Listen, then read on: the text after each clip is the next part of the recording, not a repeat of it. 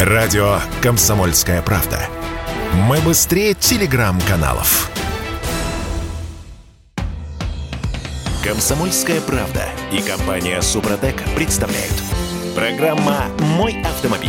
Вообще в странные времена живем. А, Очень странные. Машины в России подешевели. Невероятно. Машины подешевели в нашей стране. Дим, да может быть просто, вы понимаешь, они закончились, они решили с ценниками поиграть. Все равно машин нет. Ну и решили для красоты нарисовать другие ценники. А Самое странное заключается в том, что машины-то все еще есть. Ну, то есть, с учетом того, что сначала они подорожали, эм, э, и, ну, сейчас это выглядит так, словно рынок нащупал дно, то самое дно, на котором тупо нет покупателей, на котором э, только ветер свистит и гонит комочкой пыли по автосалонам.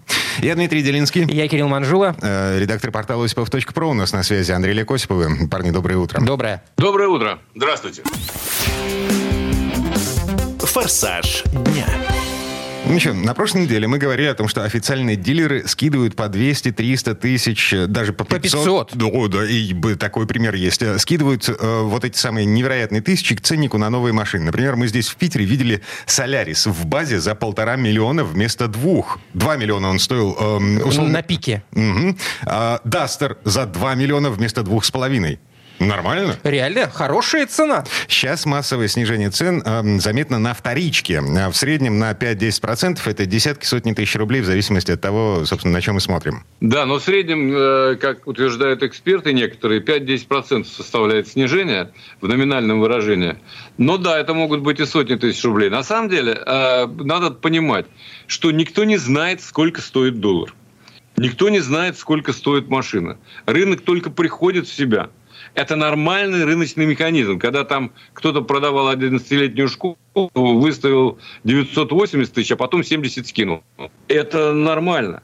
Это наконец-таки заработал Это- настоящий рынок и Да, то есть, как, как говоря. всегда, единственное, что нас выручит, это здравый смысл. То есть, ну, 980, брат, нет, не получится. На 100 меньше. В итоге договорились на 70. И вот сейчас давай, давай мы сейчас себе тоже небольшую корону на голову все-таки вот натянем и скажем, что мы не раз говорили в своих эфирах, что переплачивать огромное количество денег за вот это доп. оборудование абсолютно бессмысленно. Но это когда о новых глупо. машинах, Когда да. мы говорили о новых машинах, да даже когда мы говорили о поддержанных, когда мы говорили о том, что явно завышается, завышают цены, явно спекулятивный э, рынок сейчас наблюдается. Можно чуть-чуть подождать, так сказать, не покупать, если нет уж такой э, жесткости необходимости. Вот сработало. То есть рынок, скорее всего, дошел, вот абсолютно правильно э, Дима отметил, что он дошел до того самого дна, когда покупательская способность населения уже ну, она остановилась в том смысле, что она психологически остановилась, потому что платить за Солярис 2,5 миллиона, да, ну, разум, или там за Весту э, 2 с лишним миллиона, человек категории Homo sapiens разумный не будет. Ну, не приехал, он скажет, да ну вас к черту, в конце концов, с этими, с этими с безумными ценами. Да я Слушайте, вообще ничего не- нет, я- не буду. Да не Погодите, нужны мне эти коврики. Парни, а, а- а может нам немножко продлить вот всю эту историю, продолжить Как- бойкотировать продавцов? Ам, Согласен. Да, и А- а, они, может, э, как бы вернуться к разумным ценам, не вот не к тому безумию, которое прямо А сейчас. это палка, палка о двух концах, как говорится всегда. Да, мы, мы же с вами не знаем, что будет завтра с долларом. Не знаю. Мы понятия не имеем, как будут отражаться пресловутые санкции и все прочее. И как будет с поставками самих автомобилей? Вы знаете, мне кажется, да, что мы-. Мне Что кажется, что, возить-то? мне кажется, что любая турбулентность на рынке это плохо. И вот э, Конечно. и понижение, повышение, и когда все это скачет в течение одно- а- одного месяца, это очень плохо. И в результате с экономической точки зрения и то плохо, и это, и это плохо. Ничего хорошего во всех этих процессах Поэтому- нет. Капитан Очевидность. Да? Да, вот есть еще одна очевидность. Есть золотое правило. Покупать надо тогда, когда есть деньги. Их Да. хватает на машину. Подержанную новую не имеет значения. Но переплачивать тоже не стоит. Но переплачивать не стоит. Но покупать э, следует Вот золотые э, слова. именно тогда, Э, когда есть возможность. э, Золотые в буквальном смысле слов, потому что э, по итогам февраля и, по-моему, марта, э, я вот боюсь соврать, я мельком просто видел эти цифры, не обратил на них внимания, но э, продажи премиальных машин выросли в три или в три с половиной раза. Деньги у людей это на премиальные машины есть.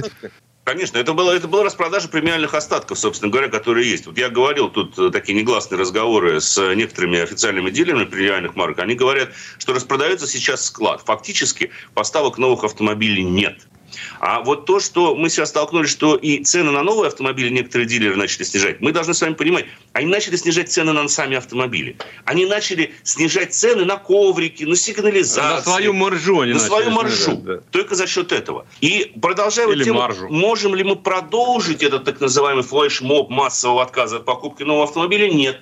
По той простой причине, что радио КП не слушают 100% российских автовладельцев. Да даже, Всё если бы, и равно да даже если бы и слушали, все равно бы от этого не отказались. Ну, потому как это не- Конечно. психологически абсолютно неуправляемый процесс. э, Вся У эта... каждого в голове, наверное, есть некая психологическая планка для той или иной машины, о которой он мечтал, хотел или собирался купить, которую достичь, которую он может, и вот при достижении которой он может или отказаться от покупки, или наоборот ее купить. И эта планка у всех своя, собственно говоря. Кто-то готов покупать Солярис, пусть сейчас подешевевший до скольки там, до полутора До миллионов полутора. рублей с двух.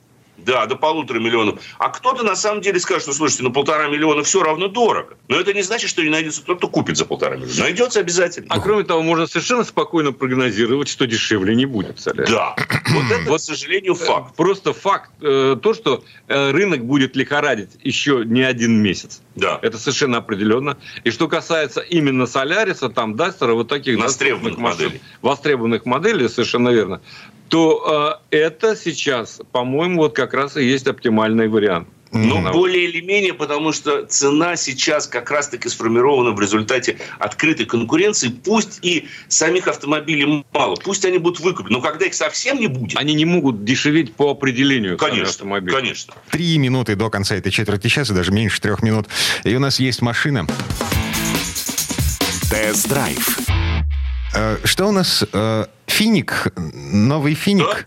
абсолютно новый, мы о нем уже рассказывали. Мы начали эксплуатационный тест-драйв абсолютно нового купе Infiniti QX55. Он проведет в наших руках больше месяца. И в рамках этих исследований мы, в общем-то, установим, что этот а, за автомобиль в при каждодневной городской эксплуатации. Потому А, что мы как-то о нем рассказывали Да, после си- первого тест-драйва, который был в Баку. А, Вот. Сейчас вот будем каждый день ездить. Это достаточно важно, потому что уже есть кое-какие наблюдения даже вот за прошедшие эти там 3-4 дня, что я езжу за рулем этого Поделитесь, автомобиля. поделитесь. Э, Ключевой вопрос. Э, QX50 и QX55. э, Это же две ра- разные машины. Нет, к сожалению, нет. К сожалению, нет. Они построены на одной платформе. Эта платформа в свое время разрабатывалась еще совместно с концерном Daimler-Benz. А, Если помните, были такие машины Infiniti Q, Q30 и QX30. Но э, тогда в результате, вкратце такой истории, произошел разлад, потому что машины оказались чертовски неуспешными, и компания Infiniti приняла решение уйти вообще с европейского рынка. Тем не менее, сама платформа сохранилась. И по большому счету модели Infiniti QX50 и QX55 собираются на одном и том же мексиканском заводе, где также производится Mercedes GLA. А в его основе лежит эта же совместная платформа. Но все-таки QX55 от 50 отличается чем? Ну, кроме внешности очевидных отличий, которые вы можете увидеть невооруженным глазом, он отличается немного все-таки с остальными настройками электроники. Во-первых, подвеска чуть пожестче. Жестче амортизаторы, жестче пружины. По-другому настроена программа управления двигателем. Она более сдвинута. Вообще все настройки, вот если так проводить параллель, чем отличается 55 от 50, все настройки машины сдвинуты немного в спорт. То есть нельзя сказать, что это стало абсолютно спортивной машиной, но машина резче, э, резче реагирует на работу по акселератору. Да? У нее чуть-чуть получше тормоза, у нее чуть-чуть пожестче подвески, позатянете, скажем так, амортизаторы, что Слава богу, никоим образом практически не сказалось на их энергоемкости. Вот это главным образом отличает э, 55-ю от 50-й. Но, забегая вперед, так сказать, скажу, и это, пожалуй, вот мое пока основное нарекание к QX55. Вот именно за счет этой близости с полтинничком, с QX50, этой машине, да простит меня производитель, немножечко не хватает харизмы. Потому что они ведь сами ее назначили наследником легендарной черепашки FX. А FX, заметим, э, заметим, была действительно легендарной машиной, потому что она до прихода бренда Infiniti сделала бренд популярным в России. Его же массово возили тогда из Америки, и только увидев, как хорошо FX продаются в России, компания Infiniti решила прийти сюда официально и начать реализацию своих автомобилей официальным порядком. Я Но- помню эту жабу. Да. И- Черепашку тебе сказали. Жаба! Ну, Да жаба, я с тобой согласен.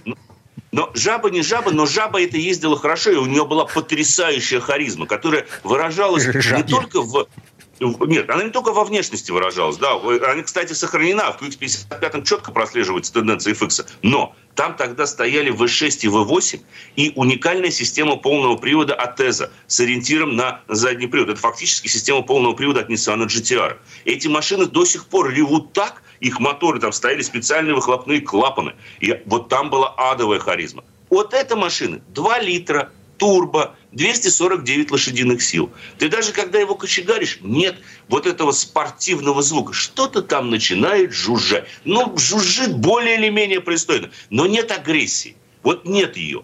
Как не хватает той же сам, того же самого заднеприводного характера. Потому что ты чувствуешь, что это изначально переднеприводный автомобиль. Это уже не переднеприводная форма. Это не Атеза. Это умная система полного привода с подключением задних колес при пробуксовке передних. Да, это происходит превентивно. Да, это происходит быстро. Да, это происходит незаметно. Но вот это как раз-таки немножечко отдаляет его от того, чтобы полноценно назвать вот последователем легендарной черепашки или преемником черепашки или жабы, как угодно, но того самого легендарного FX. А, ну, короче, э, времена травоядные наступают, да?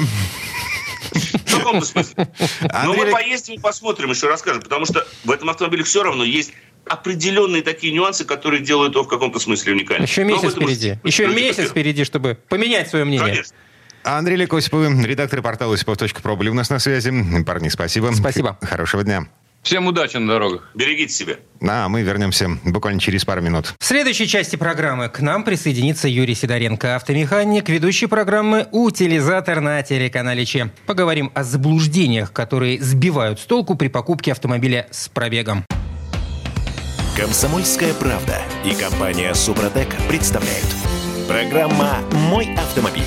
А сколько сейчас стоит подержанная машина? Ну, так в среднем. Я даже боюсь, Дим, представить себе. Вот мне кажется, что моя девятилетка стоит сейчас столько же, сколько она стоила новая из э, дилерского центра, когда я ее покупал. Я тут на всякий случай, ну вот просто от фонаря. Я, я, я полез на сайт какой-то страховой компании для того, чтобы рассчитать, сколько будет стоить каска для моего 11-летнего фокуса. Так. Расчетная стоимость моего автомобиля, вот по расчетам страховой компании, 11-летний фокус, 1.8, 125 лошадей лошадиных 450 тысяч рублей. Да ладно? Ага. Короче, мы вернулись. Я Дмитрий Делинский. Я Кирилл Манжула. И Юрий Сидоренко, автомеханик, ведущий программу «Утилизатор» на телеканале Че. Э, Юр, доброе утро. Доброе утро. Доброе утро всем. Купи-продай. Подводные камни вторичного авторынка. Ну, вообще не просто так мы заговорили про подержанные машины, потому что это, ну, единственный, пожалуй, выход. Для Основной того, что... рынок стал для автомобилей. Вот, вот, вот, вот. Он странный, он кривой, он косой, он э, там вообще черта лысо. Э, Но к нему Юры... как-то нужно подойти. У Юры есть рекомендации по поводу того, э, с какой стороны подходить к машине, так, чтобы не обжечься. Слушай, ну, э, сейчас действительно рынок оживился, причем очень конкретно. И народ начал покупать автомобили. Те, кто хотел купить новые, теперь покупают бэушные автомобили. Вот. Но при этом э, люди почему-то вы, выплачивая большую сумму денег довольно-таки, потому что они сейчас дорого стоят, как ты уже сказал про э, свой Форд, он, он тоже подорожал неожиданно. Э, вот. Э, они, э, думаю, ну, не пользуются, грубо говоря, услугами специалистов. Я не знаю почему, то есть там специально есть специалисты по автоподбору, причем хорошо себя зарекомендовавшие. В конце концов, есть автомеханики знакомые, с которыми можно съездить, машину посмотреть. И они едут и покупают сами ту машину, которая им понравилась внешне. Вот, совершенно Смотри. не оценивая реальное состояние. Дважды я покупал машину. Дважды я покупал машину у Перекупа. И оба раза э, это была живая машина. То есть ты дважды Слушай, угадал? Да. Но это тебе повезло просто, Дим. Вот просто действительно повезло. Потому что сейчас, э, так как рынок машин, э, их стало меньше, действительно стало меньше, они стали, ну как то сказать, в дефиците. Поэтому сейчас продают все подряд начиная там с утопленников и заканчивая конкретно битыми автомобилями. Вот у меня приехала девочка, купила себе Hyundai э, AX30. Она снаружи идеальная, то есть снаружи. То есть вообще классная машина. А потом мы полезли, у нее там, она приехала, сказала, то-то надо поменять. Мы, естественно, все это начали делать. И у нее получилась проблема, мы, мы под, смотрим, отключена раздатка. Мы ее подключаем, и машина перестала ехать, представляешь? То есть чудеса вообще какие-то конкретные произошли. Мы начали разбираться, что с машиной происходит. Разобрали, дошло до того, что мы разобрали весь салон, чтобы понять, что вообще происходит. Некоторых датчиков она не видит, не видела. А оказалось, что машина была конкретно всажена по верхней части. То есть ей просто потом крышу на место поставили, то есть отпилили, поставили. Вот, и у нее срезало вверх вместе с проводами. И когда люди ее ремонтировали, они где-то взяли бушный жгут не от этой машины.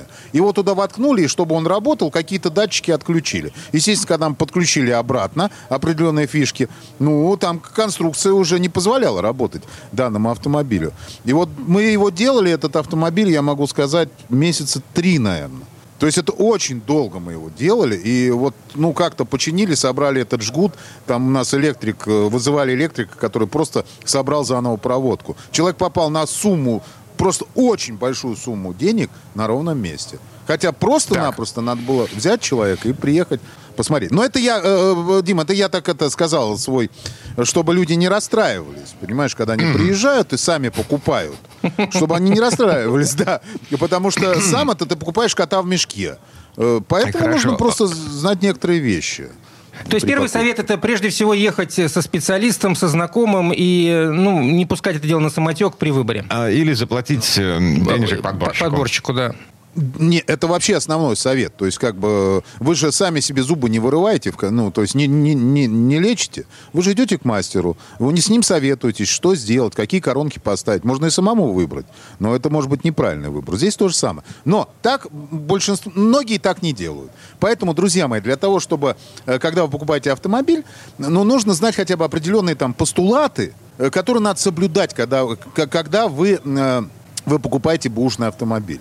Э, Я про это уже как бы у себя писал в соцсетях, и сейчас я, скорее всего, обновлю этот пост вот у себя ВКонтакте, Сидоренко Юрий Официал, потому что он очень актуален. Там, ну, там, э, там целый чек-лист прям, на что надо обратить внимание, но такие основные вещи я сейчас расскажу, и на четырех пунктах это заблуждение, которые люди, эм, э, они думают, что это правильно, а так не, но, а это неправильно. То есть я на них остановлюсь поподробнее. Вот первое, Так, что... пять минут Дим, у нас. самое- на- подробности. я быстренько, я быстренько пробегусь. Мошенники никогда не выглядят как мошенники. Это очень важный момент. То есть с вами будут разговаривать милый, хороший человек, и вам отлично впаривать. Вот. Дальше на вопрос по состоянию автомобиля вам честно никто никогда не ответит. То есть, если вы у кого-то спрашиваете, а машина вообще хорошая, вам скажут, конечно, хорошая. Вот. Мгм, Ну, Э, понятно. Надо ты- смотреть. Тыкать пальцем, нюхать и э, самому. Все это самому. Да, конечно. Смотрим все документы, вплоть до паспорта человека, который вам показывает автомобиль.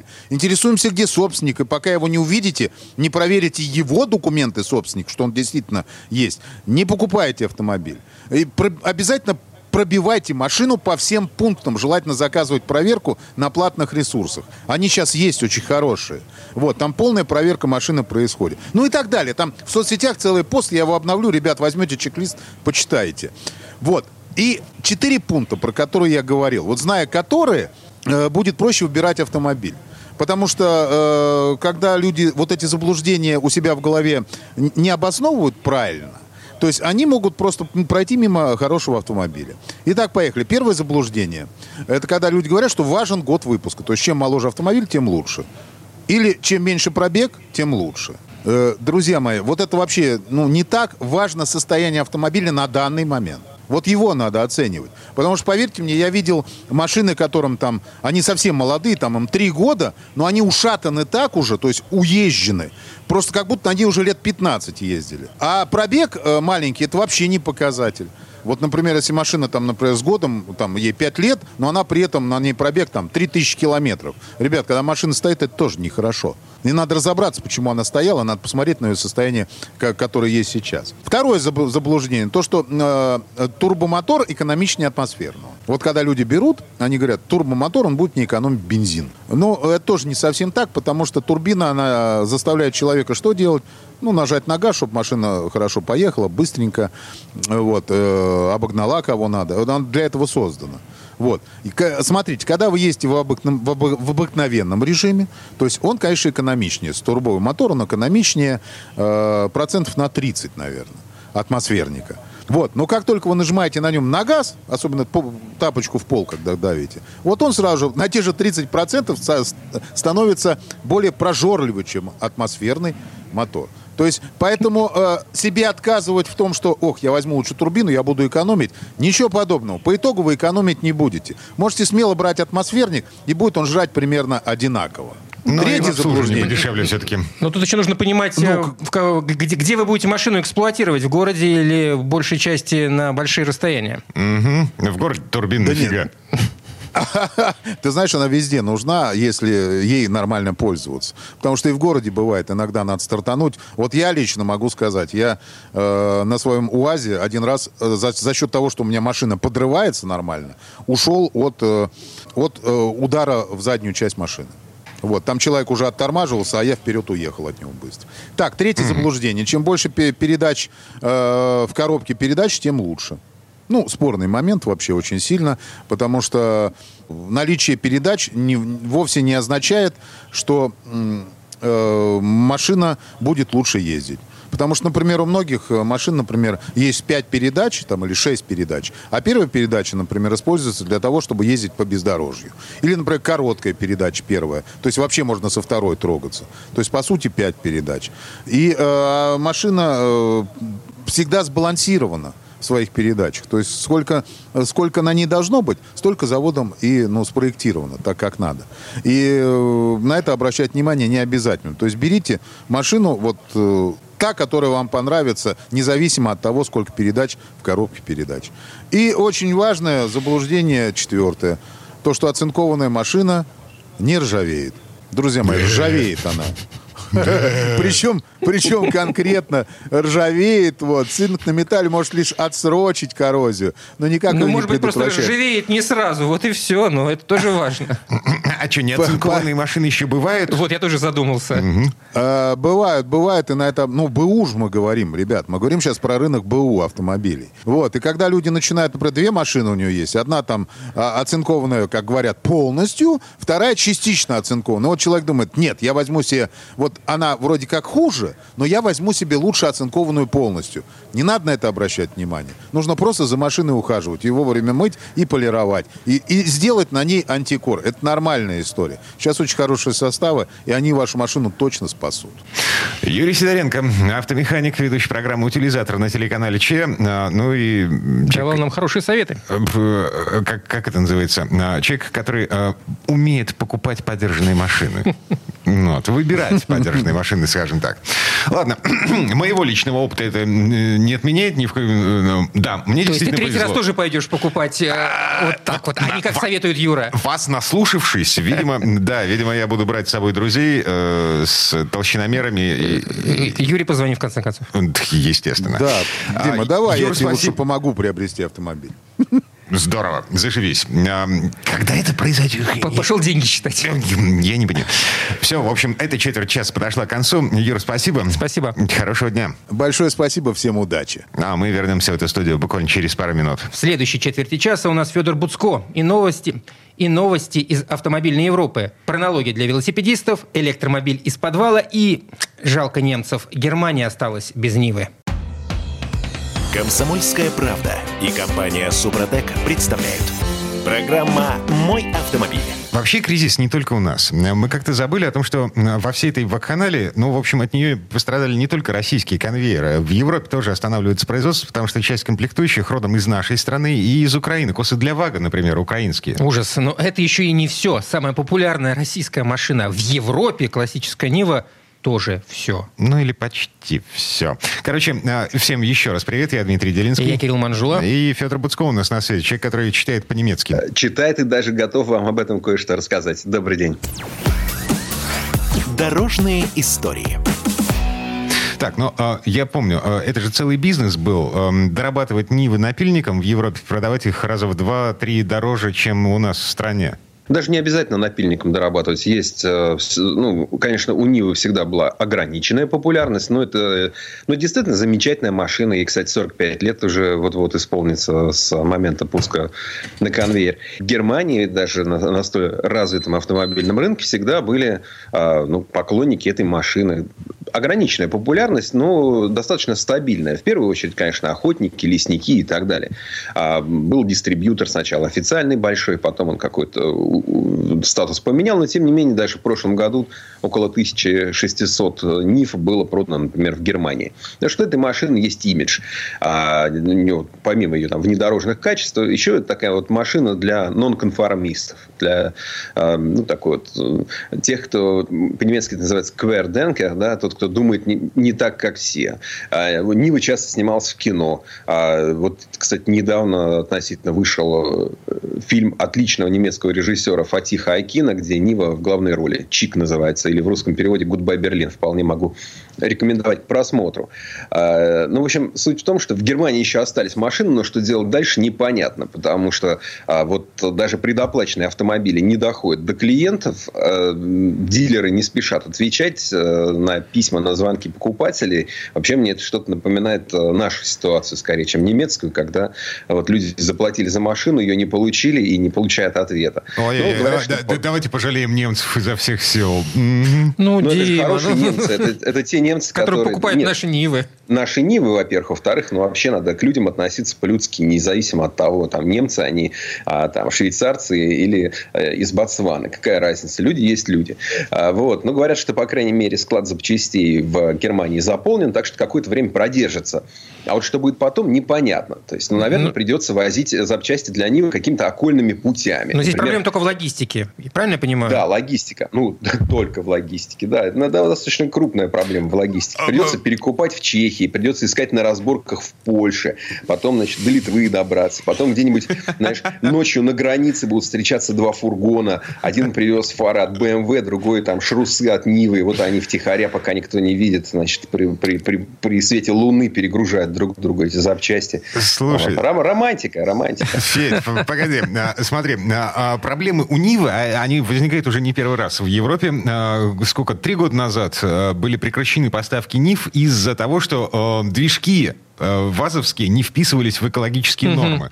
Вот. И, по-моему, в 2020 году или в начале 2021 эту проблему каким-то образом решили. Нива вернулась официально на европейский рынок. А что, теперь, в общем-то, тоже можно забыть про Евро-6? Ну, про Евро-6 можно даже, да, не сильно не думать. И вообще понятно, что мир, мир сейчас изменится. И вот какие машины будут ездить, совсем не очевидно. Вот, например, а сейчас э, в Германии тоже еще одна проблема. Там у них есть интересный такой инженер, зовут Паул Лайбольд, э, Павел Лайбольд. Работал когда-то в BMW, потом ушел в свободное плавание, арендовал подземную парковку, часть подземной парковки такого гаража арендовал и строит там, собственно, электромобили, которые должны стоить 10 тысяч евро за штуку. И, и, и, и, и, в принципе, у него это все серьезно было, потому что ему помогал, например, бывший шеф э, Opel, а у него есть соглашение с Магной, крупнейшим производителем, сборщиком. 10 тысяч. И, э, э, на всякий случай, Нива, о которой мы начали говорить, вот это не немецкая Нива, немецкая версия, э, доработанная и, напильником, и немецкими руками, стоила в два раза дороже. 20 тысяч евро стоила. А тут электромобиль а, Ну, слушай, ты же не знаешь, что это за, за, за мобиль. 3 а, метра 60 сантиметров в длину, то есть маленький, да, то есть он сродни Нивы по размеру, но все-таки там э, пятидверный, с интересной конструкцией, с интересным дизайном. Дизайн даже получил в свое время приз на достаточно таком значимом конкурсе. И интересная конструктивная идея кузов сделан из пластиковых деталей, которые легко меняются. То есть, ну, ударил крыло, разломал там этот пластиковое крыло, просто можешь его взять, а, шестигранником открутить. Это, это же трабант. Лего такое. Да, Не, это лего. Не, ну, немцы, ну, естественно. Немцы же, господи, полвека делали такие машины пластиковые. Да, и делали, и, конечно, делали, и потом делали, там, смарт делали. И вот, собственно, его проект, который должен был там стать таким, ну, интересным. Ну, то, что если вы аналогичного размера машины, немецкие, они очень дорогие, они сильно переоцененные. Ну, всякие там BMW i-серии маленькие и так далее. А тут 10 тысяч. Конечно, при такой цене небольшой пробег э, возможен, там, порядка 160 километров, потому что, ну, батарея просто дорогая штука, да. Там дом работы, дом работы. Угу. Да, но зато он придумал классную систему систему можно там докупать или брать в аренду, э, заряжать в любом удобном месте батарею, которая размером с такой, знаешь, советский чемодан типа дипломат, э, который весит там 10 килограммов и упаковывается в багажник. Зарядное вот, устройство, там, продление, продление, да, еще на 50 километров хода. Ну, не, не, неплохая история, но вот кончились деньги, вот он ищет инвестора, я думаю, может быть, нам его пригласить, может, он у нас пускай ее допилит, а? а ну, тут... Сомнения у меня есть КамАЗ с политехом уже пытался Каму выпустить выпустить КАМ-1 электромобиль, да? Вот. Но, в общем, что-то не срослось. Почему пытался? Они вроде бы не, не оставляют эту идею. А, Растет пока. Уже без политеха. А, там, да, вся команда разработчиков ушла, и КАМАЗ теперь допиливает эту историю отдельно. Mm. Это уже будет совсем другая машина, если вообще в принципе будет. Но это все на государственные деньги, заметь. А, а мы знаем, как наши, наши люди обращаются с государственными деньгами. Так, ладно. Немцев по боку. А, у нас тут еще двухколесные есть. И 4, 4 минуты до конца этой четверти часа. На прошлой О, неделе... Ну, раз время осталось, да-да-да, это классная тема. Да, смотри, на прошлой неделе Верховный суд в России признал электросамокаты транспортным средством. И теперь вся заинтересованная общественность, и не заинтересованная, в общем-то, тоже, чешет в затылке по поводу того, что с этим делать. Потому что, по идее, если электросамокат — это транспортное средство, надо вводить права, штрафы, регистрацию и, в общем, по полному Вешать списку. номерные знаки. Естественно. Вся эта история всколыхнула еще и старый срач по поводу того, что велосипедист — это, ну, фактически паразит на дороге. Транспортных налогов не платит, страховки не покупает, но является участником дорожного движения, пользуется инфраструктурой, построенной за счет автомобилистов, и поэтому, э, сука, паразит. Вот. А, я так понимаю, вы, господи, в Европе точно такая же фигня зреет. Ну, у них даже больше зрит. У нас пока на уровне разговоров, да, и пока мы точно не знаем, по каким именно правилам должны будут ездить транспортные средства в лице электросамокатов и прочих вот этих вот средств индивидуальной мобильности. А вот э, швейцарцы пошли дальше. Действительно, сейчас э, у них такая крупная партия, достаточно такая консервативная, э, выступила за то, чтобы э, виньетку клеить на велосипед. Виньетка – это швейцарское изобретение, ну, вернее, они это больше всего используют. Ты, если в Швейцарии ездишь не по козьим тропам, а по автобанам, ты должен купить раз в год за 40 франков виньетку, такую наклеечку цветную, клеишь ее на лобовое стекло. В принципе, если целый год ездить, это даже недорого получается, дешевле, чем там, по паре евро кидать в Австрии или там, во Франции на платных автобанах. Тем не менее, сейчас речь о том, чтобы такую виньетку клеить на велосипеды. А она будет стоить 20 франков, потому что, да, пускай платят за инфраструктуру. Хотя э, там, естественно, Союз велосипедистов швейцарский глубоко разочарован, там и, в общем, всячески протестует, говорит о том, что это и безопасно, и полезно, и здоровье. Даже посчитали некую общественную выгоду. Уж простите меня, я вам не расскажу, как именно это, как именно это, собственно говоря, считалось, но вот посчитали, что каждый, кто ездит на велосипеде, экономит по 18 центов за километр, чем если бы он ехал а, на автомобиле. Но, тем не менее, да, швейцарцам вполне вероятно уже скоро придется вешать номерные знаки на велосипеды. Собственно говоря, это было раньше. В Швейцарии отменили а, только там а, 2000-х уже годах. До этого им тоже нужно было иметь вот эти самые номерные знаки, потому что нужно было оформлять ОСАГО на велосипед. Да? Ну, только, ну, не ОСАГО, но вот э, страхование вашей гражданской ответственности. А, ну, кстати, это было и в России в свое время. У нас номера на велосипедах тоже появились очень давно. В Швейцарии в 1890 году, а в России в 1892. И тоже нам нужны были и билет нужно было велосипедисту ну, то есть права, нужны были две жестянки, вот эти самые номера. В Москве до 60-х годов как бы теоретически нужны были номера на велосипеде, а в каких-то маленьких городах типа Дубны даже там до 80-х годов. Так что, в принципе, идея не новая, вполне нормальная.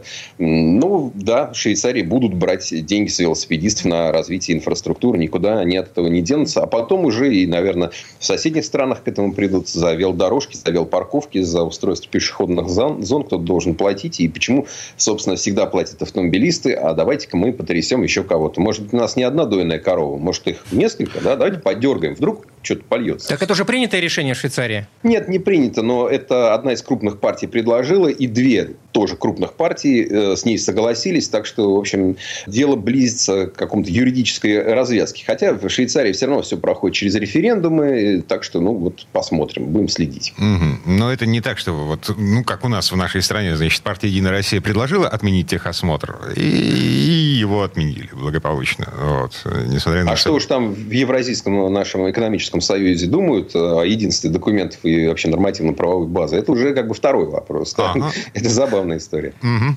Так, ладно. А, хорошо, что мы далеко от Швейцарии. А, с одной стороны, у меня вот, например... Почему? Два... Ты не хотел бы так, чтобы было у нас? А, три велосипеда у нас в семье. Mm-hmm. Вот, два взрослых, один детский, плюс самокат. Так, ты уже началась калькуляция. Да, считаешь, да, да, считаешь, да, да, считаешь. Ну, вот. Мне было бы неприятно неприятно думать, что за все это э, мне нужно будет еще и платить налоги. Ну что ж, поживем, посмотрим. Может быть, и у нас скоро это случится. Да нет, у нас бюрократии поменьше, свободы побольше. Как говорится, слава богу, не в Америке живем. Федор Буцко был у нас на связи. Федь, спасибо. Спасибо. Хорошего дня. Всего доброго. А мы вернемся в эту студию буквально через пару минут. В следующей части программы у нас журналист и летописец мирового автопрома Александр Пикуленко. Послушаем историю о третьем пришествии Майбаха. Комсомольская правда и компания Супротек представляют.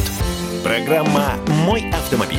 А это мы вернулись в студию радио «Комсомольская правда». Я Дмитрий Делинский. Я Кирилл Манжула, и в этой четверти часа у нас традиционная история от Александра Пикуленко. В 1921 году Берлинский автосалон показал посетителям первую модель марки машины «Майбах». W3, позиционируя ее как надежный и комфортный автомобиль для богатых. Суперкачественные узлы и агрегаты, кропотливая сборка, простота в управлении и безопасность. А техническая уникальность первого Майбаха состояла в новейшей на тот момент системе переключения передач и в наличии тормозов на каждом из четырех колес. Представляете, машины бизнес-класса столетней давности тормозили только двумя колесами.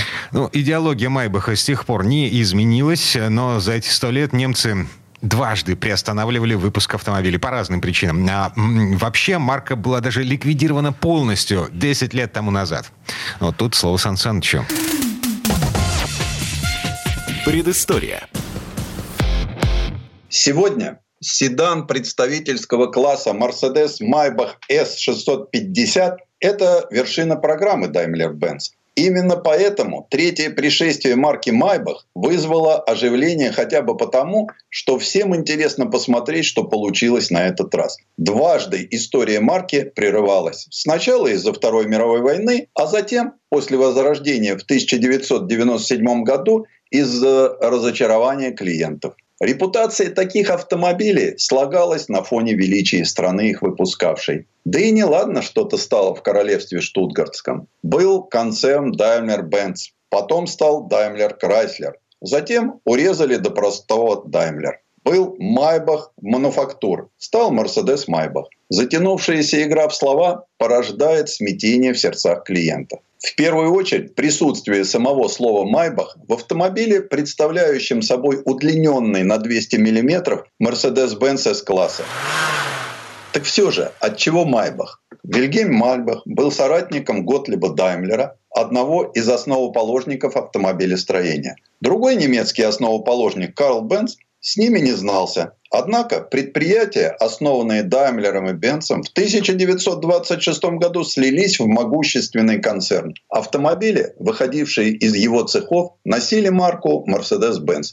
Для ясности картины остается напомнить, что Мерседес звали дочку крупного заказчика Даймлера, по сути его компаньона. В знак признательности Даймлер нарек свои легковые машины Мерседесами. Что до Вильгельма Майбаха и его сына Карла, то они никогда не выпадали из поля зрения концерна. Никогда занялись моторами для дирижаблей графа Цепелина, никогда начали делать автомобили собственной марки, никогда выпускали силовые агрегаты для танков и тягачей. Такова предыстория. Насколько трудно вернуть знаменитую марку из небытия, почувствовали в германском концерне в начале нулевых, когда запустили в производство Майбах 57 и Майбах 62 конкурентов знаменитым Bentley и Rolls-Royce. Те, хотя и сменили по нескольку хозяев, с горизонта не исчезали и при каждом удобном случае напоминали о себе новыми моделями. В определенных кругах приобретение автомобилей британской марки считалось чем-то само собой разумеющимся, как пошив костюма на Севил Роу. И, конечно, о том, что достойную конкуренцию почтенным британцам когда-то составлял величественный тевтонец, в этих кругах вспоминали с усилием. Тем более, что новинка как многим показалось, мало чем отличалась от обычного Mercedes-Benz S-класса. Ну, длиннее, ну, кресло-ложа, ну, крыша стеклянная. Эти многие, правда, недооценили Майбах. Получилась очень удачная машина.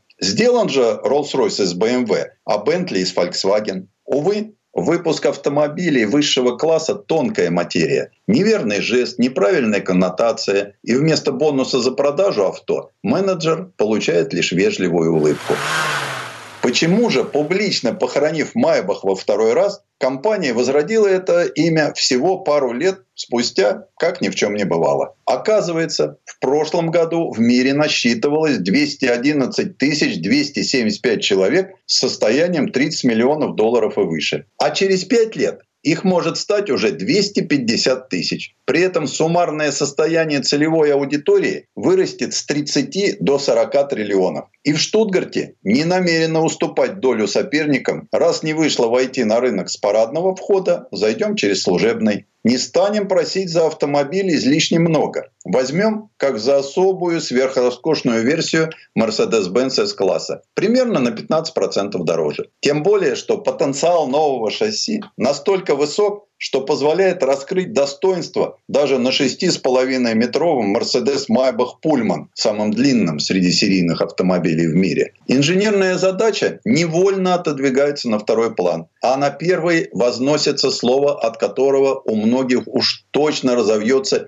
идиосинкразия – маркетинг. Важно, чтобы новинка оказалась не дешевле такого-то Rolls-Royce и не дороже такого-то Bentley. Старинная мебель, яхты и разного рода предметы роскоши различных различных эпох. Вот в чем черпали вдохновение дизайнеры интерьера Mercedes Maybach. Отделка дизигна напоминает английские диваны. Диагональная строчка даже на крышках косметических зеркал. Остальное – плавный ход с лазерным управлением Magic Body Control, серебряные фужеры, вентиляция и массаж, воздух, наполненный изысканным ароматом масла, овечий ковер, затемняемый прозрачный потолок, акустическая high-end система Burmeister и даже специальные шины с повышенным индексом грузоподъемности, все это наличествует.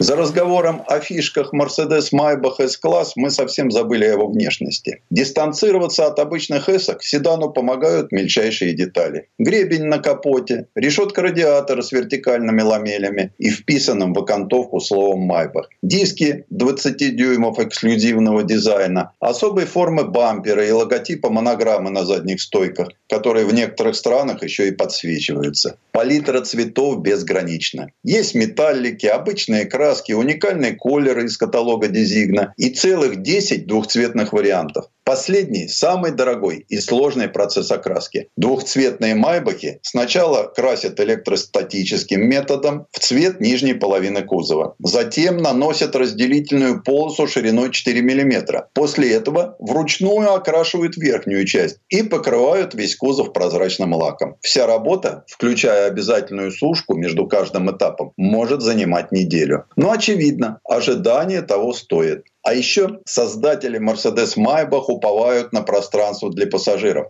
Даже расположившись в самой вальяжной позе, не дотянешься носками до спинки переднего сидения. Причем управлять положением сидения, вентиляции и режимом массажа можно, скачав смартфон приложение. Говорят, длинные машины особенно ценят китайцы. Ну и конкуренты тоже рассчитывают на китайский рынок.